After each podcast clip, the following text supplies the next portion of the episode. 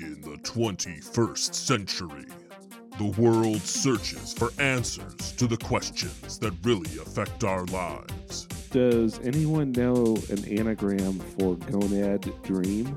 To debate the topics that really matter. Star Trek is in a good place right now. Yeah, I can't agree with you on that one. And be brave enough to state the truth. Movies just don't end that way.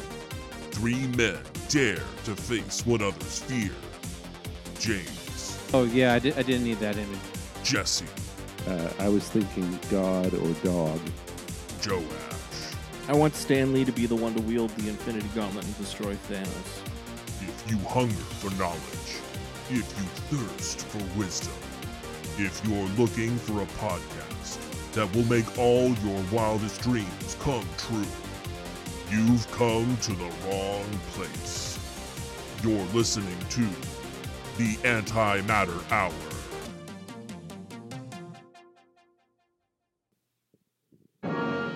There was a time, a time before cable,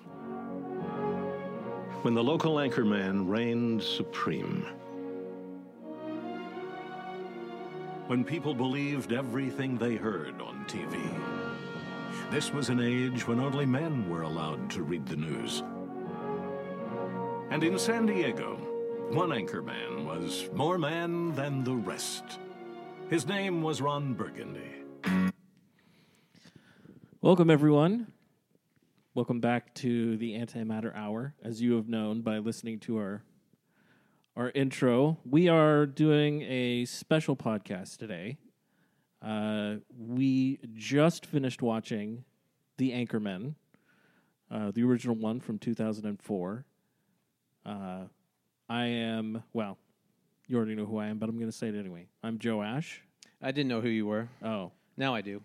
Who are you, though? I'm James. And I'm Jesse. Oh, great. We've all been introduced. good. nice to meet you. Uh, it was interesting because this was actually my f- my first full viewing This was of my Ron Burgundy. 74th viewing. Yes, I've also seen it several times. Uh, Anch- Anchorman has been the source of many, many, many memes on the internet over the last decade, and um, probably one of the more rewatchable movies that exists these days. Uh, it's definitely in the it's, it's definitely in that category of movie. Very uh, quotable. Yes, very quotable, and it's got. Uh, if you are someone who has any knowledge of improv comedy, Second City, uh, that sort of thing, it is filled with people that you would know, such as uh, uh, Steve Carell, Paul Rudd, Will, Fer- Will, Will Ferrell. David Koechner. Yep. Yes, Will Ferrell, the star of the movie, he's in it. Uh, Christina Applegate.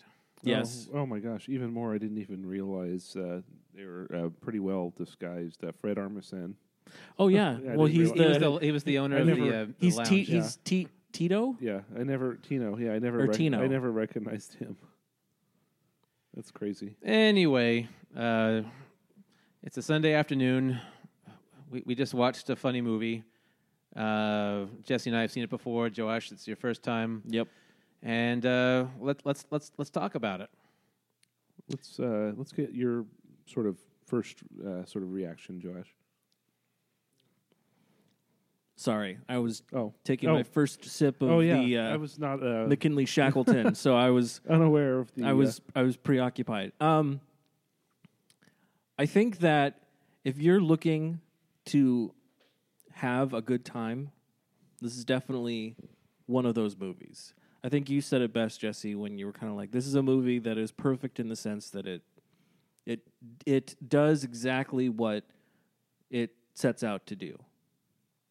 And you know, this is this is not a thought provoking movie by any stretch of the imagination. But if you're looking to just kind of sit down, have something to drink, have some laughs, then this is a good movie to watch. Not necessarily something if you are particularly sensitive to any of today's uh, hot button issues. One, you know, I, I think I think it would be easy to say. But if you are just if if you're not wanting to connect it to anything larger than itself, I think it, it's a It's Yeah. a it's perfect in that sense. To me, uh, it sets out to essentially draw on the strengths of, of the cast and their comedic, uh, just sensibilities, wit, quick quick wit, and uh, I mean, probably, I- I'm sure there was a an exact script, but probably eighty percent of the scenes in the movie probably contain, you know, quite a bit of improv and mul- multiple takes and outtakes. Oh yeah, there's no question in my mind that uh, most of the the film for this movie ended up on the cutting room floor, and that each scene that we've seen took you know f- five to you know fifty takes to get right. Well, and it you know it it's I would imagine that at one point there probably was a fairly uh, somewhat well fleshed out script, and then when it got down to it, there it was probably just more of a bullet point uh, situation where there was an outline, and then it's just kind of like, okay, in this scene, this is where we need to get to. How you get there, you know, take it take it away, basically. Um, that, that's that's just my impression based on what I saw. Did you, did you have? Um, does anyone have a opinion or um, kind of a feeling about uh, uh, favorite? Um who who is best in this movie? Uh, uh, this this is a shining kind of peak Will Ferrell, but um, Christina Applegate was fantastic uh, in, in slightly smaller roles. Uh, Fred Willard was amazing, and uh, of course uh, Steve Carell and the, the smaller the smaller parts. But um, was Will Ferrell the best? I'm sorry, we're just Oh yeah, it's, it's it's it's playing silently on the t- on the TV, and this is the, it's the start of the movie where it's just Ron Burgundy walking throughout San Diego doing his thing. Anyway, um, that's a uh, that's so hard for me to answer. well, well here, here's a here's a here's a take on the matter. It's okay, never mind. I was I was done anyway. I, I- well, I think this is uh, one of Will Ferrell's best movies, and uh, I think Will I think Will Ferrell might agree with this because he currently operates a podcast titled the Ron Burgundy Podcast. Okay, there you go. So uh, this is probably his most iconic role, the the role that he was basically born to play, I guess. Well, it's interesting because leading up to um, both Ron Burgundy and especially Ron Burgundy 2, if you are a fan of uh, any of the larger sports, if you watch a lot of ESPN or anything like that, he did a lot of marketing for the movie by simply going on to uh, sports shows as Ron Burgundy. Oh yeah. Uh, there's there's a, a fairly well known interview that he does for ESPN with Peyton Manning as Ron Burgundy, and so I would I would agree with that. Like it's you know it's So this was definitely peak uh, Will Ferrell. Is is anyone? Pro- I mean, he was great in Saturday Night Live. He has, uh, you know, a pretty accomplished uh, film resume. But um, I would probably have to say this is my favorite role that he does, and and uh, uh, I don't I don't see him anywhere else. Uh, when I think of Will Ferrell, the first thing I think of is Anchorman and Ron, Ron Burgundy. Would you say this trumps old school uh, in terms of Will Ferrell roles? It, it's it's close, but I, I do. Uh, uh, the movies they come out at nearly the same time, maybe a year apart. Um, but this this is an iconic role, and Anchorman. I think, uh, or I should say, old school. I think he uh, it's more of an ensemble um, where they really uh, have a equal kind of equal billing. But uh, is anyone else? Is this the peak of anyone else's film or comedic career for you guys in this movie? I don't think it's the peak of anyone else. I think to me, what's astonishing is that everyone who is in it, no matter how, e- e- ev- anyone that is that is ha- has a named billing specifically, um, that is in it, does like takes their role and does as much as they can with it. There's no one that really kind of leaves anything to be desired in how they do. Like you were saying, Fred Willard. I mean, his his parts are so brief, but some of his best parts are just the conversation that he's having on the phone as people walk into his office. hanging, hanging up the phone on, the, on Sister Teresa. Basically, yeah, it- all dealing with his son. You know, things like just put the gun down, let the marching band go, and we'll play this off as a prank.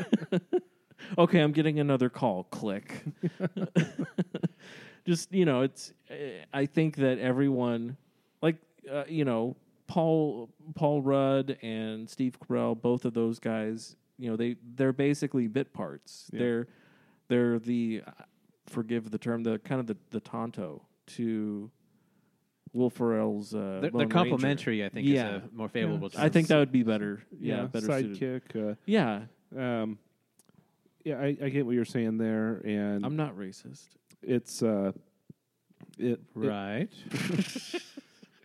it- yeah the the to to take what you said a step further when everyone that's in the movie maximizes their you know their participation uh, there are a lot of uh, smaller roles uh, like we mentioned earlier the one that I didn't even realize was Tino um, uh, Tim Robbins uh, is uh, makes a, a few short appearances and and he's I mean he just knocks it out of the park as the the public uh, TV anchor One of the Wilson brothers, Luke, uh, Luke Wilson. Luke Wilson, Wilson, yeah. yeah, is uh, is in there.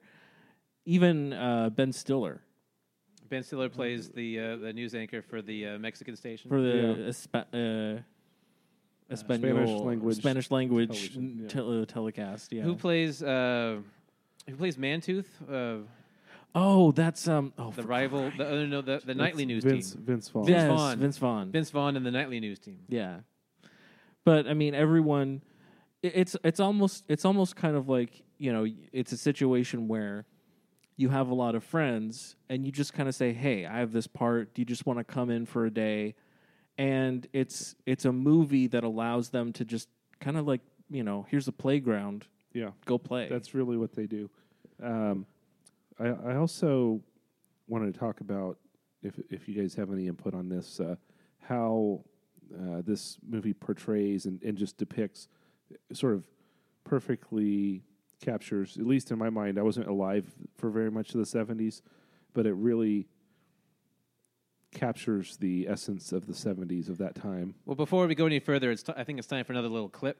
Okay. Let's see if this works. Scotch. I love scotch. Scotchy, scotch, scotch. Here it goes down, down into my belly. Mm-mm-mm. Speaking of which, There's yeah, uh, we, we we we touched on this earlier. There's just so many quotable lines. That's one of them. But uh, as to what you were saying, Jesse, about sort of quintessential '70s, they really rub in your face the fact that this is set in the '70s. Um, Yeah, the the fashions, the uh, attitude towards women in the workplace. do they ever? Does is it ever established where it is that they're having the pool party at the beginning of the movie? I think it just has to be somebody like you know somebody's a, a wealthy Somebody's San. Diego socialite's uh, backyard. just you know i mean so for those uh, who haven't seen it and you know if you haven't seen it um you know watch it and then listen to this i mean you, you can listen to it if you if you haven't watched it that's fine but uh, at the beginning of the movie they they're celebrating the fact that their uh station is it Number one in the ratings. yeah or but what is yeah. what is their station kw I don't know, but it's Channel Four, yeah channel 4 It's, uh, the, oh, it doesn't say on there. Oh, the, the Channel Four news team. That's Yeah. what they keep calling themselves. Yeah, the Channel Four news team they uh, they are number one in their region, and uh, so they're celebrating by going to. They're just having a pool party uh, at some random person's house, and the only reason I say that is because later, you know, you think it's Ron Burgundy's house, maybe because he's just walking around in his uh, bathrobe. li- it- well, yeah, in his in his bathrobe, but he ends up going back to his place afterwards. So it's just kind of never mentioned. Yeah, about I, I, I just interpreted this to be a like maybe the station owner or some random socialite. Uh, Ron Burgundy is, esta- is they're establishing him as a just a pillar, uh, social you know butterfly, a sort of a upstanding member of the community that everyone wants to you know be friends with and have at their house and He's he's kind of the you know like like the billboard says. If Ron Burgundy says it, you know it's true. Kind of a situation. Yeah. Yeah, he's the heart of the uh, San Diego, but but he's also the the heart of '70s San Diego. He represents everything that that represents, basically. Yes. Um uh, here's another clip from that uh, party scene that was just mentioned.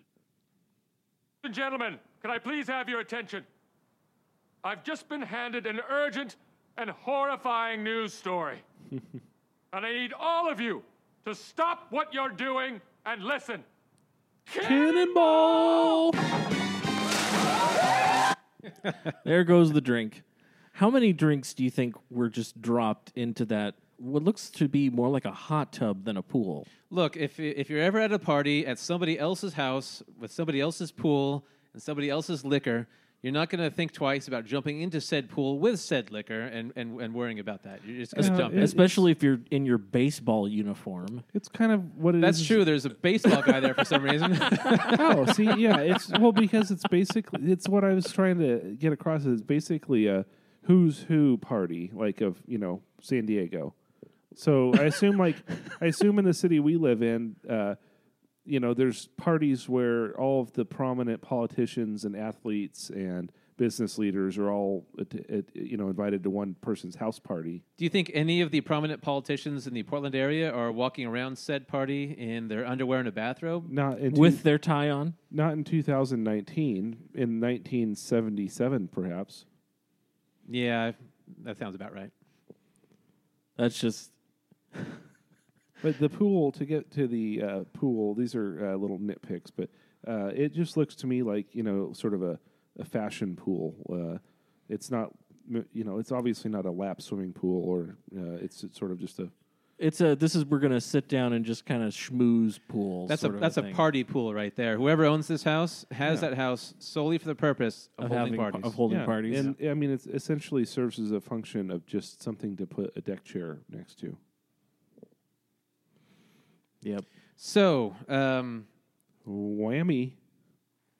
uh, while I try to get this thing to the right spot, any other specific part of the movie anyone's interested in discussing? Oh, just uh, I mean, all the uh, so many quotable scenes, but um, I, I I guess uh, we did discuss. Everyone has a f- favorite uh, particular scene. Uh, But before we get to that, I think well, let's see what happens when I do this. okay, Play and whammy! There we go. He doesn't say whammy. He says, Whammy. he says whammy is what he says. that, "That's what it sounds like when you say whammy from your heart." he's just he's. I think it's Or your supposed to. stomach.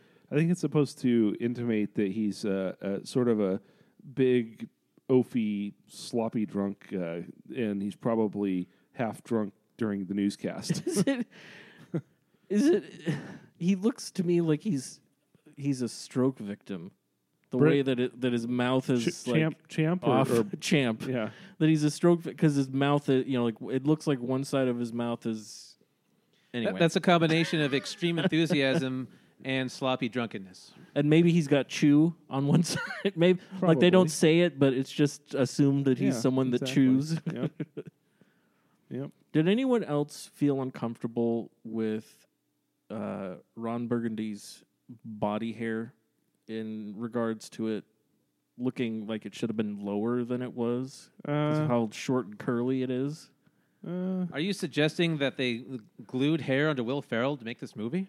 No, I'm suggesting that it looks like Will Ferrell has Will Ferrell's pubic hair goes all the way up to his neck. mm, no, I, th- I, th- I, I've seen That, him. that's a true '70s man right there. I think he. I think that looks consistent with what he. I could be wrong, but I think that looks consistent with uh, when he's been shirtless in SNL and. I, I uh, think Paul Rudd's uh, body hair might be a little bit more impressive, though. Well, I mean, look, I am certainly no one that's to, to uh, like you know to throw uh, uh, you know throwing stones at glass houses in in this particular case. I am I am not one to to make fun of a man's uh, body hair, but it just it's it, it it's I don't know. It just struck me as like you know did they permit beforehand or yeah. It's just another aspect of things that uh, scream to me the '70s because uh, uh, body hair was uh, more often on display.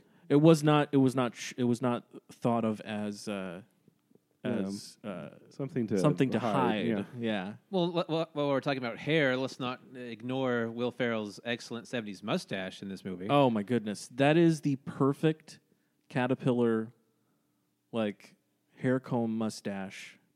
I think it might be second only to Burt Reynolds' mustache in uh, Smokey and the Bandit. well any of his movies, really, uh, for the most part. But yeah, this one's a close second. Do you, so is that? I wonder, is that a natural mustache or is that a glued-on mustache? Uh, that's a good question. I mean, obviously, maybe maybe we could possibly get the answer from Google, but I, I would, if I was just guessing, I would I would say it was uh, natural. But Are, are you saying you'd like me to Google if? no, Let's let's just speculate. if we if we yeah we could we could uh, answer that question by the, at the end of the podcast. Uh, Well, let's. I- I will say this: if it is a prosthetic mustache, it is incredibly convincing. And if it is not, then Will Ferrell, I salute you. I could never grow a mustache like that. I, I concur with that. Uh, such a mu- mustache is something that will never be seen on my face, sadly. No.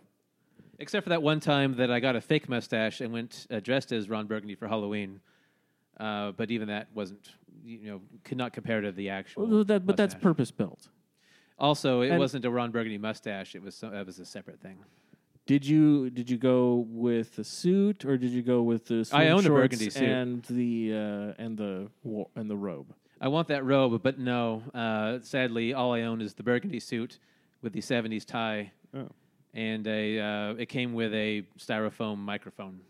Yeah. Oh, okay. So it was a full burgundy costume. Yes, I went to uh, uh, for Halloween a few years back. I went as Ron Burgundy, except for my glasses. It was as authentic as I could get. So I'm just curious now. When you bought it, was it a officially licensed Ron Burgundy costume, or did they have to name it something different? Oh no no no no no! I went news to the anchor. I went to the seventies news anchor. I went to the depths of eBay to find this suit. This is not a costume suit. Oh, okay. I apologize. So this was this was a an actual suit that someone had put together and sold on eBay. This is an actual burgundy suit. Uh, that I'd have to l- look at the label to tell you who made it, but it, it's not a costume. It wasn't something that came in a c- packaged costume. Gotcha. Okay. Okay.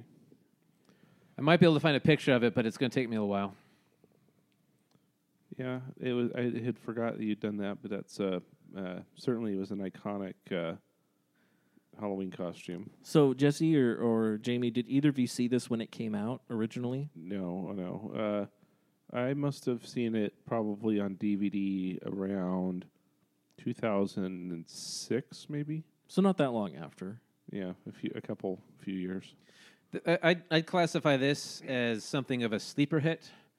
Uh, I'm sure it was advertised to the hilt back when it was new, but uh, I think it borders on a cult following in terms of its popularity. I think it's, it has more longevity Picks up steam. than it did when it was initially released. I'm not saying it didn't have a successful release. I have no idea, but I do feel like this movie has more longevity than uh, you know mo- most you know release movies. Yeah, I feel like this movie is something that is um, comparable to like an airplane or a Naked Gun, Yeah. in the sense that when it came out, it did it did well enough to garner uh, sequels, Okay. but it it it it grew and grew as people went back and watched it, and kind of word of mouth kind of got people to look at it more and more. Anchorman um, was made on a budget of 26 million. Wow, that's and uh, Well, all those uh, cameos they had to pay them. Well, no, I'm just thinking that honestly, that's not a lot nowadays. 2004, and uh, the box office uh, results were uh, 90 million. Let's not forget the special effects budget for this movie. Yeah, I saw lot that of- as a credit. What were what special effects? Oh, I think you, that know what means scene a I'm lot talking of- about. I think the, that the- means a lot of stuffed animals. oh, the scene with Will Ferrell and Christina Applegate. Uh, riding horses on rainbows. Yes. U- unicorn. Yeah, the scene that with features unicorns, the yes. features the, the incredible dialogue. Hey, look, a, a magnificent rainbow. Do me Do me on on it. it. Do me. on Yeah. the, that's that. That was ninety percent of the special effects budget. The remaining ten percent was used uh, purchasing stuffed animals. That is probably one of the funniest like portrayals of sex that I have seen. Like there have been other comedy movies that have tried to m- make it funny, but to me that was that was hilarious. Did was did, did you guys? uh, I, I don't know that you were meant to really interpret that uh, interlude uh, very much, but to me, uh, it sort of meant to me. I'm not sure exactly what substance, but that they had consumed some sort of a a drug like Some uh, sort of L- barbiturate, like if you LS will. maybe like LSD or something. I don't know what drug gives you like you know sort of uh, sexual and enhancing uh, hallucinations, but Are you sure it wasn't simply the magic of the jazz flute? I, that I led don't to know. that? I thought they did. I thought they did some drugs, and then uh, and then rode unicorns together. along with the little cherubs. Yeah, but I don't know uh, for cer- certain if that's what that means. Uh, it's certainly uh, And then they go sliding down the rainbow. It was actually a pretty short scene, but it uh, it conveyed the message quite thoroughly. I, I'd say. Yes. And then you immediately come in on his uh, on his lazyman sofa that has uh, embroidered RB on the back of it. oh, I didn't even notice that touch. It, it's a nice uh, another uh, '70s sort of uh, uh, cliche: uh, smoking after sex. So let's let's briefly, since we're talking about it, discuss the post post coital scene in question uh, as it comes back from the animated rainbows and unicorns. We got Christina Applegate, you know, looking like uh, she spent an hour in makeup beforehand, Right. A wearing, with her earrings and makeup still on, smoking a, a cigarette. A and vision. Then, and then here comes Will Ferrell, uh, Ron Burgundy, just uh, uh, coming right over with his uh, news team mug, uh, also looking like he just came out of the, the makeup booth. It's it's very very very staged, but also very iconic. Yeah, but I think I think that also kind of goes into kind of the 70s scene where you know that's just like everyone is always looking like when you when you think of movies and TV and stuff everyone is always looking their best regardless Yeah. of what they're doing. Right. Like that, that, that particular scene never ever happened in the history of uh, waking up the next morning. Yeah. Well, No- whenever whenever that sort of topic was discussed, it was always discussed in flowery terms that made it seem like that's how it wor- worked. Well, even nowadays it's the same thing, but anyway. It's true, but e- I think even more so in the '70s. Yes. It was talked about less often, but perhaps when it was discussed, the language was even more poetic and flowery than it is now. By the way, uh, so we we're we're ending on a shot of Baxter after after the uh, after the scene we were discussing. It moves over to Baxter, Ron Burgundy's uh, little terrier, and he's got headgear on. I, and I, I yeah, he has braces. his I think, braces. or something. Retain, yes, or a I would, retainer. uh, I would, yeah, some sort of night retainer or something like that. Well, it's the same one that Ron Burgundy wears. yeah. They both want to keep their teeth looking. Not last night. That's true. Ron Burgundy did not have to remove his headgear after the So- previous evening. I, I might have glossed over it earlier, but um, I didn't want to uh, overlook Christina Applegate's contributions. Uh, does anyone? I, this could be her top, like, sort of peak as, as far as uh, film uh, acting. film, I would say, film, I would say so. Um, She I- definitely had a better run as a, I, I don't want to say child actor, but youth actor on Married with Children. Did she? br- Did she briefly enter into like some dramatic, like, sort of hand that rocks the cradle, sort of uh, movie roles, uh, or movie uh, the things that i know her from mainly are um, there was a tv show i can't remember what it was called where she played someone who had some sort of head trauma and had been a, a very kind of snobby mean person beforehand and came back as this very nice person and she worked at a I want to say a real estate company it was a, a tv show um, and then uh, it was oh Samantha Who. That's what it is. oh, Samantha I Who. that one. That uh, ran for a couple of years, and then she did another TV show with. Um, can you can you move up real quickly, Jamie? Okay, so she did a TV show Up All Night with. Uh, can you click on that? She had a her co-star of that was fairly well known. Um, Maya Will Rudolph? Will Arnett and, And Maya Arnett. Rudolph. Yeah, Up All Night, which my wife and I watched and we thought was hilarious. That was a that was a funny TV show. Well, while we're discussing this, let's not forget her role in Alvin and the Chipmunks, the Squeakquel, where she played Brittany. Okay.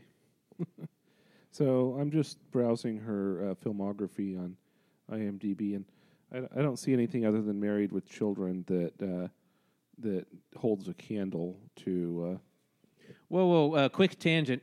uh, Anchorman. There was a short-lived TV series uh, in 2004, the same year that uh, Anchorman came out, called Father of the Pride. It was one of the first attempts to put a uh, computer-animated TV show on mainstream TV, on network TV. Ill, ill-fated attempt. It starred uh, a, a, a family of lions that were the sort of like working with. Um, uh, oh, who are those magicians that always had lions? Oh, um, Um, Siegfried and Roy. Yeah, them. Uh, it only lasted like a season or half a season or something like that. But Christina Applegate has a credit uh, as uh, Candy. Yeah, a lot of her stuff is more uh, kind of fill uh, TV cameos. Yeah. Uh, a couple of uh, of TV series. Yeah. What is she doing right now? She is in. She's in a series that's Called- currently filming called Dead to Me. Oh, interesting. Okay, I wonder what that is. Looks like she's focusing on TV right now. Yeah. She Interesting. has- She was in a mo- uh, thing called Youth in Oregon in 2016. Never heard of this one. Huh.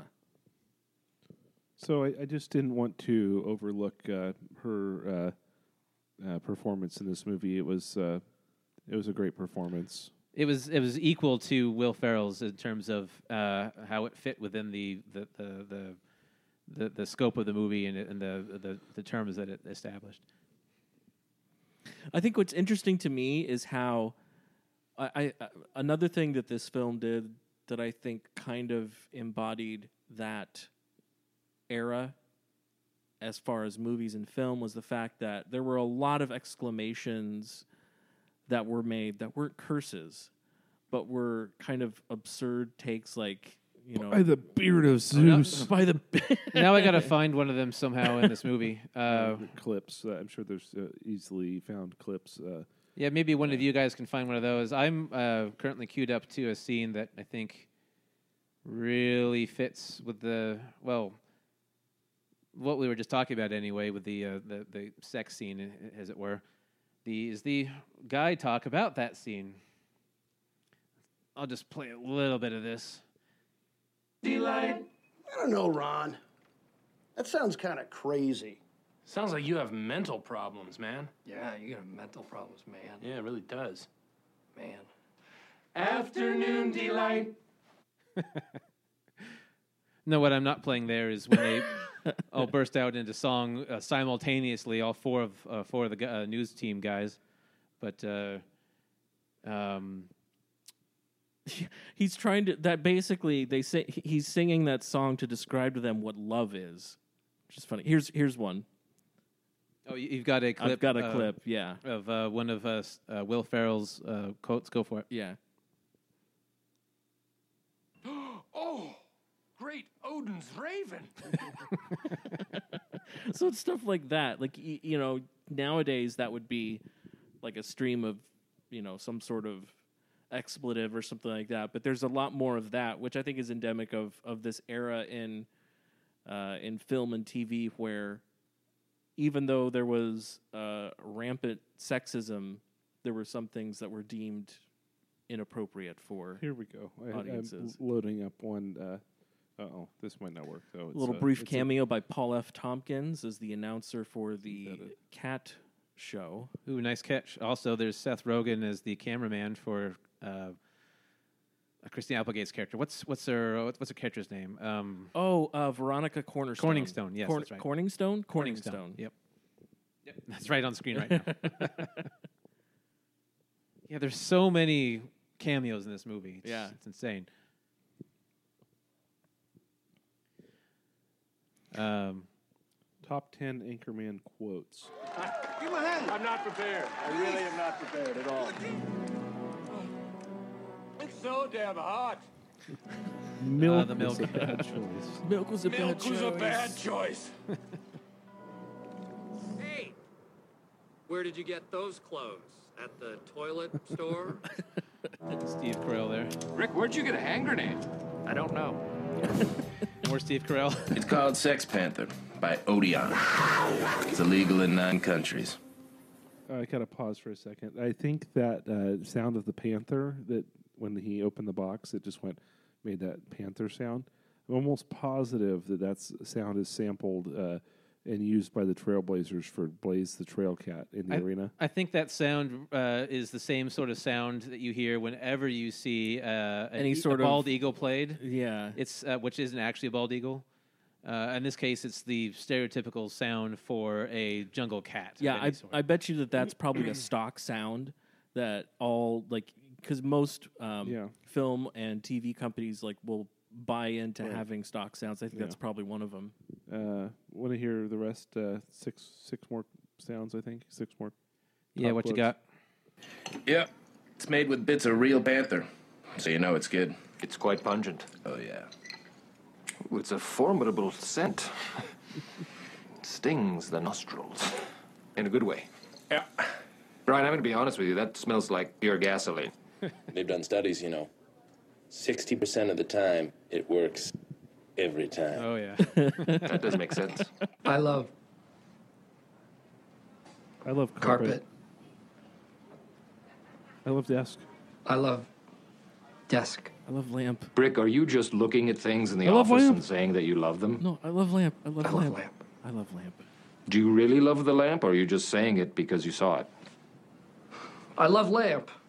I love lamp. Will smash your face into a car windshield and then take your mother Dorothy, Dorothy Mantooth Mantooth. out for a nice seafood dinner and never call her again. Dorothy Mantooth is a safe. What in the hell's diversity?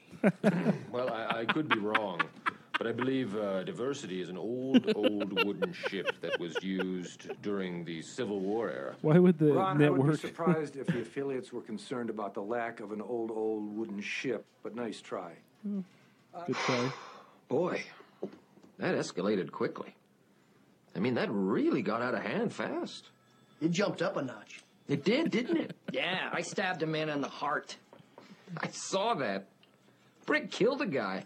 Did you throw a trident? Yeah, there were horses and a man on fire, and I killed a guy with a trident. Brick, I've been meaning to should talk to you about low. that. You should find yourself a safe house or a relative close by. Lay low for a while because you're probably wanted for murder. Do you know who I am?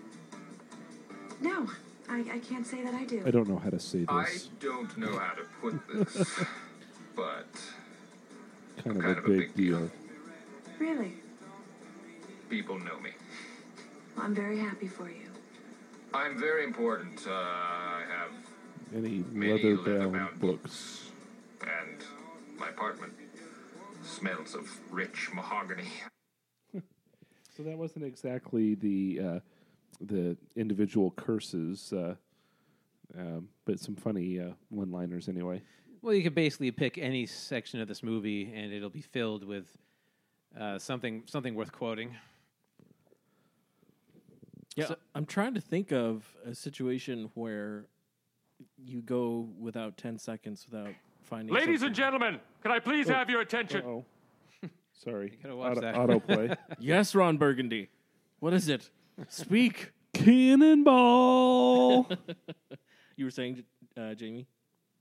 Uh, what? Oh, well, I, no, I was just saying, I, I, I don't think you can go 10 seconds without there being some sort of quotable line. I mean, yeah, you can basically just slide any random timestamp in the movie and then uh, play it, and it'll be funny. Like, let's see what happens here. There's joke to joke to joke. Who is this? This is Dr. Chim, Dr. Chim Richards. Richards. Ron, is this you? Who? I'm a professional doctor. Has there ever You been a saw me, you doctor don't with remember. that name? Wait. You should move. You should get out of the business. This is pathetic. Uh, You're pathetic. So the, the an idea of uh, this is uh, this particular scene is another example of uh, how uh, comedy has sort of uh, evolved. The uh, time this movie was produced, that was a obviously a sexist uh, sort of thing to do. Uh, tell her that she was pregnant and would have to quit her job, but uh, that there's no way uh, that would pass muster uh, in 2019. Uh, Nor should it. Nor should it. But I, well, you mean as a joke? Yeah. Oh, I see what you're saying. Yeah, and I think that's you know, that's endemic of kind of, you know, the fact that it's uh, it's gotten so ridiculous in the real world that it can't be found funny anymore, which is unfortunate. Yeah, even though it, I mean, that that particular joke, I mean, wasn't something worth laughing at. Really, that it wasn't the the the funny part wasn't that she was pregnant, needed to quit her job. The funny Right. part was they were they were phoning her from down the hall and being so ridiculous about. A- and and and like right within her view. Yeah. yeah, no, and by ridiculous, what I mean to say is just that it happens so often that it's not that that particular part of it's not funny. But yeah, I I I know what you're talking about. I think it's um, I think it's interesting how um, really there's I don't really know that there's a character arc for anyone in this movie. I Mm. can't. I mean, Kinda. I mean, uh, Ron Burgundy obviously he has the fall from grace, and then the path to redemption, which it's not really a path; it's more just a uh, sort of a what, what would you call it? A uh, Well, I- Chekhov's gun. I guess the panda uh, is sort of check. The panda story is is that a Chekhov's gun? Well, they, Because- they, they introduced it early, and uh, and then after like three and a half months, they finally resolve it. If that's what you mean. Well, it was the it was the path by which he was recalled. uh, You know, he earned his redemption at the end. Uh, well, he earned his redemption by. It's it's very, done uh, obviously very comedically because of the type of movie this is, but he, he basically, quote unquote, sacrifices himself to try and save, uh, you know, his co-anchor. Of course, it doesn't doesn't really work that way, but he puts himself on the line. I for her. immediately regret making that decision. So, um, does it does this movie have any um, parts where there's something you're left wondering about? Why did this happen? What what if this happened? How did this? Ha- you know? There's something I wonder. W- where did Brick get that trident in the news anchor fight? Oh yeah, that's a good. uh, So that's yeah, that's a good question. well, and the grenade. That's right. He started out with a grenade, He's just he's just walking around with a live grenade.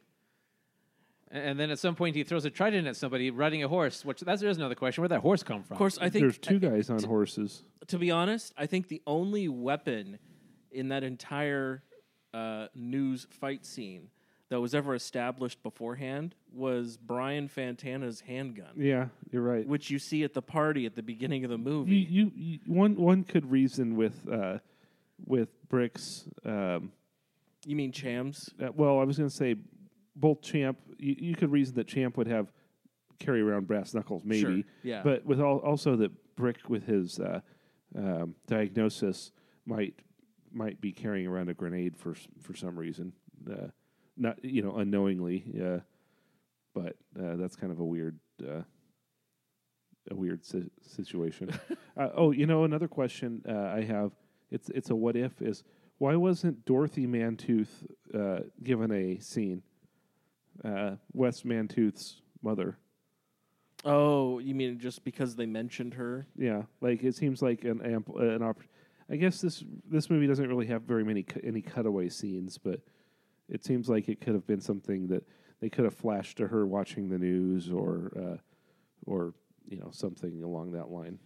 I think they just had to spend too many ti uh, too much uh, time on the, uh, the the the big cameos. Like here's Ben Stiller's cameo. ¿Cómo están, bitches? Spanish language news is here. Tonight's top story. The sewers run red with Burgundy's blood. Yeah, yeah. well, what's crazy to me is, um, you know, you, you, we we talk about how there's a lot of footage left on the cutting room floor. They actually took a bunch of bloopers and an entire before the panda uh, kind of subplot. That wasn't the big storyline. The big storyline was uh, a gang of bank robbers that were called uh, oh, what was it? They were called um, the alarm clock, and they were robbing banks. And Ron Burgundy was supposed to be trying to find like who these bank robbers were. That was that was kind of that story in the background that you would see every once in a while, and it didn't test well with audiences. So they had to completely rewrite that entire section, reshoot it with the panda, but they took all of that footage that they had, plus a lot of, um, plus a lot of of subplots, and made an entire movie called "Wake Up, Ron Burgundy," in the same year that went straight to DVD. No, Huh. That was a completely separate storyline from from from the actual Wow, movie. that's a big uh, piece of information I did not know about. Do you think that's uh, part of the reason why this movie is so good? They basically just like let the camera roll and let the like the actors do their thing and took the the best parts to make this movie and then sure took the the rest. Well, yeah, it was kind of it was kind of like what I was talking about, where they just kind of brought people in and said, "Here's your playground. Go play." You know, y- you see it in the in the bloopers where it'll be one of those scenes that's quotable, like Great Odin's Great Odin's Raven. Yeah. Like that scene uh, in the in the credits, it shows uh, Will Ferrell, Will, Will Ferrell saying that saying different things Yeah. Every time. Like they just you know go take after take, and he says a bunch of different things, and then that's the one that they that they went on. So And the funny part is, there's like half a dozen of those uh, uh, uh, other lines that he says at different points in the movie. In the movie, Yeah. you know, Thor's hammer, and, uh, or is it by is it by by the hammer of Thor? Or by the it- hammer of Thor. things like that. uh, anything in this movie that doesn't hold up uh, very well to uh, scrutiny? I'm not sure. Well, the uh, I keep referencing the fight between the news teams, but uh, Will Ferrell clearly dictates the rules for the fight by uh, no touching of the hair and face. Yeah. Everybody's on board with that. Everybody agrees wholeheartedly. Later on in that same fight, he whacks somebody in the face with his uh, table leg or whatever Yeah. it is. He clearly in violation of the rules. Well, and, uh, I mean, he ends up with facials. He ends up with blood and scars on his face too. There's no honor amongst mo- news teams, apparently. What about um, the uh, portrayal of, of Brick? Uh, um, obviously, a medium to high functioning uh, individual, but uh, well, he the- straight up refers whole- to himself as uh, the whole mentally retarded thing. It yeah, seems- during the in, the in the beginning of the movie, in the beginning of the movie, when he just he's talking about his background, he says he's been diagnosed as being mentally retarded. Yeah, he's he's he's one long uh, throughout the movie, one long joke, uh, but um, I'm just not sure if that holds up well. If if they should have just played his part without particularly mentioning that he was, you know, had a particular diagnosis. I almost think it would have been funnier If he was just a, if a he goofy, was if he was just a buffoon. yeah, just kind of a goofy guy. He's you know he's because you think about other. I mean, not to get not to get too geeky here about comedies, but you think about other kind of uh, old, well-established uh, comedic acts like the Marx Brothers and um, Laurel and Hardy and things like that. There's always one of them that's just an utter buffoon. They don't, but they don't say that it's because of any specific, you know, kind of uh, emotional or mental dysfunction. It's just that's they're just the buffoon. Yeah, I've got an example of that that parallels uh, Brick's sort of story in Anchorman, and that is the character of uh, I, I think his na- uh, his character's name is Bluto Blutarsky in Animal House. yeah. uh, now, there's never any like you know, labels placed on him. He just plays the the buffoon, but he also plays uh, a, a sort of a leading role in the in the sense that he sort of encourages the action to continue. But uh, similar to Are you Brick's saying he's the MacGuffin? well, okay, so in, in Animal House, which uh, you've seen, I take it. Yes. Yeah. In Animal House, at the end of the movie, you know, uh, you know, he during the mess that happens in that movie, he is he, he drives away with the basically the um, prettiest character in the movie. Um, I, I'm having a, a trouble thinking of the characters' names, but she was the remember. she was basically the lead of her sorority, I think, and Anyway, and then it does. There's a whole series of these um, points at the end of the movie where it stops on a character, and then the text shows you, tells you what the, what happened to that character in the future. And in the case of Bluto's character, it was you know he basically he got married and became like one of Nixon's advisors, or something like that. Right. Well, uh, okay. The same thing so- happens with Brick's character right. in Anchorman. Well, and, and on top of that, this seems to be almost a trope within and of itself because you think if you think of the three amigos, Martin Short is kind of the he's the buffoon to a certain extent. okay. To, so I mean, he's he's he's the he's the smaller one, kind of the one that. That- Anyway, that movie's essentially about three buffoons. I understand, but of the three, of the three, he's kind of, you know, and at the end of the movie, he has the one that has this very voluptuous Hispanic woman come out and give him this long romantic kiss and hasta luego, Ned. You know, that's so that whole thing. Like, it seems to be this kind of this kind of trope where the one that it the one that is uh, the the the biggest numbskull of them all is the one that ends up the most successful in the end or something like Well, it's, it's not about success in the, in the case of Animal House and Anchorman. Yeah, they achieved success, but in the case of Anchorman, Brick uh, apparently ended up having eleven kids and becoming one of uh, George Bush's uh, Senior senior advisors. advisors. Right. So yeah, he was successful, but it's more than just their success; it's the implications of that success, on- Right. on our on Yeah, our present, on on on the on the political climate and whatnot. Yeah, So uh, we're kind of uh, getting through here uh, scene by scene, but um, I think it's safe to uh, probably uh, kind of jump ahead to. Uh, there's a f- the fall of Ron Burgundy. Yes. he uh, unfortunately is uh, the victim of a workplace prank. Well, of all of of all of Ron Burgundy's strengths, uh, his his his weakness, his kryptonite, if you will, is that he will read anything that is on the teleprompter, which is hilariously that that's almost in and of itself Yeah. Chekhov's gun, Right. In a That's sense, true, yeah. Because at the beginning of the movie, someone puts Yeah, a question, question mark, mark, at the end of his sign off, and so he ends up saying, "I'm Ron Burgundy." and then you have uh, you have um, Fred. Uh, oh, for crying out loud, his boss, Willard. Yeah, Fred Willard. You know, kind of spelling out for the audience the fact that this is his. This is some, like you can't. Yeah. You have to be careful what you put on the teleprompter Right. because he will read it if it is there.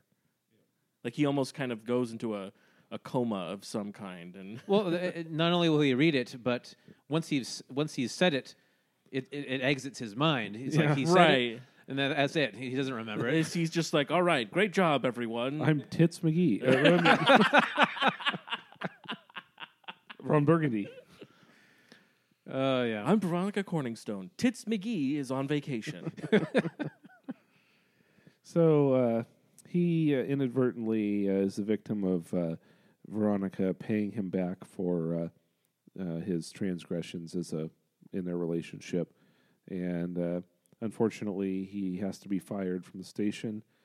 And uh, it just uh, that's a that's a part of the movie that it's just sort of a uh, they, they just have to kind of swoop through there to get to the to get to the part where he's you know welcomed back. It's not. Go ahead. Well, uh, every every main character in a movie needs to go through a point where he's at his lowest, or or he or she, sorry. But in this case, it's it's Ron Burgundy, and uh, all of San Diego hates him. Yeah, that's the thing is that it's not just that he's fired. It's the fact that he's disgraced and that everyone, like at the beginning of the movie, you see him walking out throughout San Diego and he's having these run ins with people and everyone's like, hey, Ron Burgundy. And he's kind of the local hero. Go to and- hell, yeah. Uh, yeah. Now, now it's go to hell, Exactly. and uh, and People throwing their yeah, hot dogs at his yeah. feet. And He's uh, let himself go, and uh, feeling some still some very bitter resentment to uh, Veronica. So uh, then, uh, I love the fact that, you know, almost what, four months in total go by. Yeah. And he's wearing the same yeah. outfit the entire time. I apologize for that. That's okay. Well, he uh, that that just shows the depth at which his class permeates his being He, he he won't even sit in bed eating junk food without his tie on. so we come to find out that Veronica, both instantly and then upon reflection, uh, regrets uh, her actions, and uh, it sort of uh, just sets the stage for uh, for his uh, redemption. Wait, can we? I'm sorry. Can we go back to something? Yeah, of course. So, uh, in one of the ten uh, top quotes that you played, Jesse, one of them was the the milk one. Oh, yeah. so hot out. Milk. was a bad choice. Well, during that scene, you see what his undershirt is. Oh yeah. And his undershirt is the little Uncle Sam holding a beer bottle. Which, because we, we, we were wondering, we questioned whether or not you could buy that shirt. Yes, you can. I, was found wondering that, and thank you for looking that up. You're for me. welcome. I you you can buy that shirt. It is on it is on the internet. Anyway, so the implication then is that that has been his undershirt the entire time. Like, is that his undershirt for every suit that he wears? I, I- don't think that's the implication. I I think that's just a sign because that's like the only scene in the movie where he's essentially not wearing. No, but he has he has he has all of the rest of it on. He has his suit shirt and everything else on. It's just it's open. So you see the undershirt and that's what the undershirt is. So I'm I'm thinking that that's like that's supposed to be what he's wearing when he's doing the news and everything else is that cuz he's got the pants on. I think he even has the tie on. It's just untied Yeah. and and and and his uh, his dress shirt is open. Like we- okay, so here we go. Oh, g- g- give me a second. I'm trying to f- find the exact scene. I think it's slightly before where I am at right now. Yeah, it's just a tiny bit. See, he's got everything else on. it's just that his shirt is open. Yeah. Well, it's because it's so hot. anyway, I just thought I I don't know little details like that. I think are really funny where it's kind of like. You know, things maybe that they thought out for the character that Yeah. they didn't spell out specifically. Do we have um, who who uh, has candidates for their favorite or best scene of the movie? Oh yeah, this is gonna be hard. I, I think I can think of about f- three or four, but uh, does anyone want to nominate? a Well, what scene do you, do you? Uh, I mean, we just finished watching the movie at this point a little over an hour ago. Which scene do you remember cracking up the hardest at? Oh, I that's easy for me. Oh yeah, easy for me. It's when they're in the bear pit. Oh, yeah. and, Okay. And and Yeah, you that- you have the you have the news team jump in, and you have the bears, you know, swiping their paws and punching Yeah, bo- it's Brian boxing, yeah. Fantana and stuff like that. That I lost it. They're doing they're doing the full like bu- square off boxing with Yes. boxing sound movie boxing sound effects where it's the, the smack of the punch The, like the the the stakes that smack together sound Yeah. effect. I, I want to say something about that scene. Um, the the I don't know what, what the proper technical term is for those those bears. it's a Uh, furry tractor. well, I, I Well, the the pen says Kodiak. no, no. I mean, um, was it somebody in a suit or was it purely animatronic or Oh, you what? mean a But- pantomime uh, um, bear? but the, the the those bears were some really great bears. I- some great fake bears. I think most of them were uh, just the actual bears. I Probably think- green screened I or think something. the only, yeah, or or like you know, you could tell that when the bear was hitting the guy, it was showing the perspective. It was showing the back end of what I assume is is yeah, it was either forced perspective or there was one where the bear was whipping a guy around in its mouth, and that was obviously a dummy. yeah, a ragdoll. Yeah. The one time I know that it was a person in a suit with an animatronic face is at the end when uh, it's cuddling with um, what's his Brick. name? Brick? Brick. Yeah. Yeah. when Brick is cuddling with the bear and he's oh that tickles. Yeah. I think that the either a guy in a suit or animatronic or combination of both. I think that was most of what we saw. I think the only time it was like real bears is when filmed at a distance. But anytime I think the bear was moving, essentially, I think it was a fake bear. Okay. It's well, the fact that it's hard to tell is is a testament to the dedication. So um, Anyway, I that's agree. mine. That's Bear, mine. Bear Pit um, nomination. Uh, what about you, James? Uh, Oh, for me, it, nominations? it's, it's got to be the fight between the news teams. That's what I thought you were going to say. Uh, It's just it's a no brainer for me. I mean, you, you got Brick with his grenade, and then later on throwing a trident. You got a couple of guys uh, on horseback casting a net over Brian Fantana. At some point, a guy is on fire, and uh, I just I just noticed this while watching it again. Um, you could see his face. So it, it wasn't like he was wearing some sort of like Yeah. a full body protective fa- uh, fire suit. You could see his face. Yeah, I have- his his head was bare. Yeah. I, I have thoughts. Uh, that scene uh, it brings to mind many like great movie epic battle scenes uh, where it's just the battle royale, and but it's hilarious because when I get to thinking about it, I think they could film that scene incredibly simply. They only have to do about three individual scenes, like one where the horse is dragging the guys through, one where the guy's coming through on fire, and um, maybe there might be one more where there's like a particularly uh, Oh, I, Where Brick throws the trident. right. No, no. The, I think the most technical part of that scene was when, in the same scene, Luke Wilson's character catches a weapon, and then in the same scene, um, Tim Robbins' character Oh, chops his arm yeah, off. Yeah. So they filmed those those scenes. Those ones are all set up to be filmed. They're scripted, and then the rest of it can be one take. Everybody just gets your uh, prop and just fucks around. just, just flail about, basically. yeah, I and think that's that's that's a wrap. It's so funny because at the beginning of that scene, when everyone is basically doing what you're talking about, Jesse, you see Brick just holding the Yeah, grenade just out, waving in front, his arm just around. waving it in front of him. Yeah, everybody was clearly given the direction. Okay, nobody touch uh, uh, Steve Carell, and just fight amongst yourselves. But don't touch Steve Carell. Yeah. he's just going to be holding his grenade. yep, just let him do his thing. So that that's that's a great scene. Um, my my nomination is the newsroom uh, fight between uh, um, between Ron and Veronica. Yeah. uh, I, I I I crack up lot more during that scene than any of the others. Uh, primarily when they're insulting each other. Uh, she, she she says that he looks like a blueberry. Uh, he says that she has a dirty whore mouth, a dirty uh, is it a pirate hooker He uh, says mouth. you're a dirty pirate hooker. Yeah. Why don't and you go back to your home on Pirate Whore- Island? Whore No, Island. no, he says whore island. Whore Island. Yeah. and then um, and then she says that he uh, has bad hair, and it it results in them uh, wrestling about. And uh, uh, she's the funniest part for me is when she sprays him with the uh, um, The with the mace. mace, and then she gets up and uh, to pick up like a. Uh, rips an antenna off an old style antenna off of a television to use as like a riding crop, and then he he's still blinded and picks up the mace to use on her and sprays himself in the face. that's the funniest. That's my nomination, but um, those uh, are all uh, very funny uh, scenes. Yeah, I, I, um, I think in that scene, the part where she throws the that that typewriter at him, Yeah. you can kind of see that. I don't know if it's Will Ferrell himself. I wouldn't be surprised because he's a great physical comedian, or if it's some sort of stuntman or whatever. But he he kind of leans into he kind of leans into it's, it. It's like the it's like the the uh, professional wrestling uh, sort of script.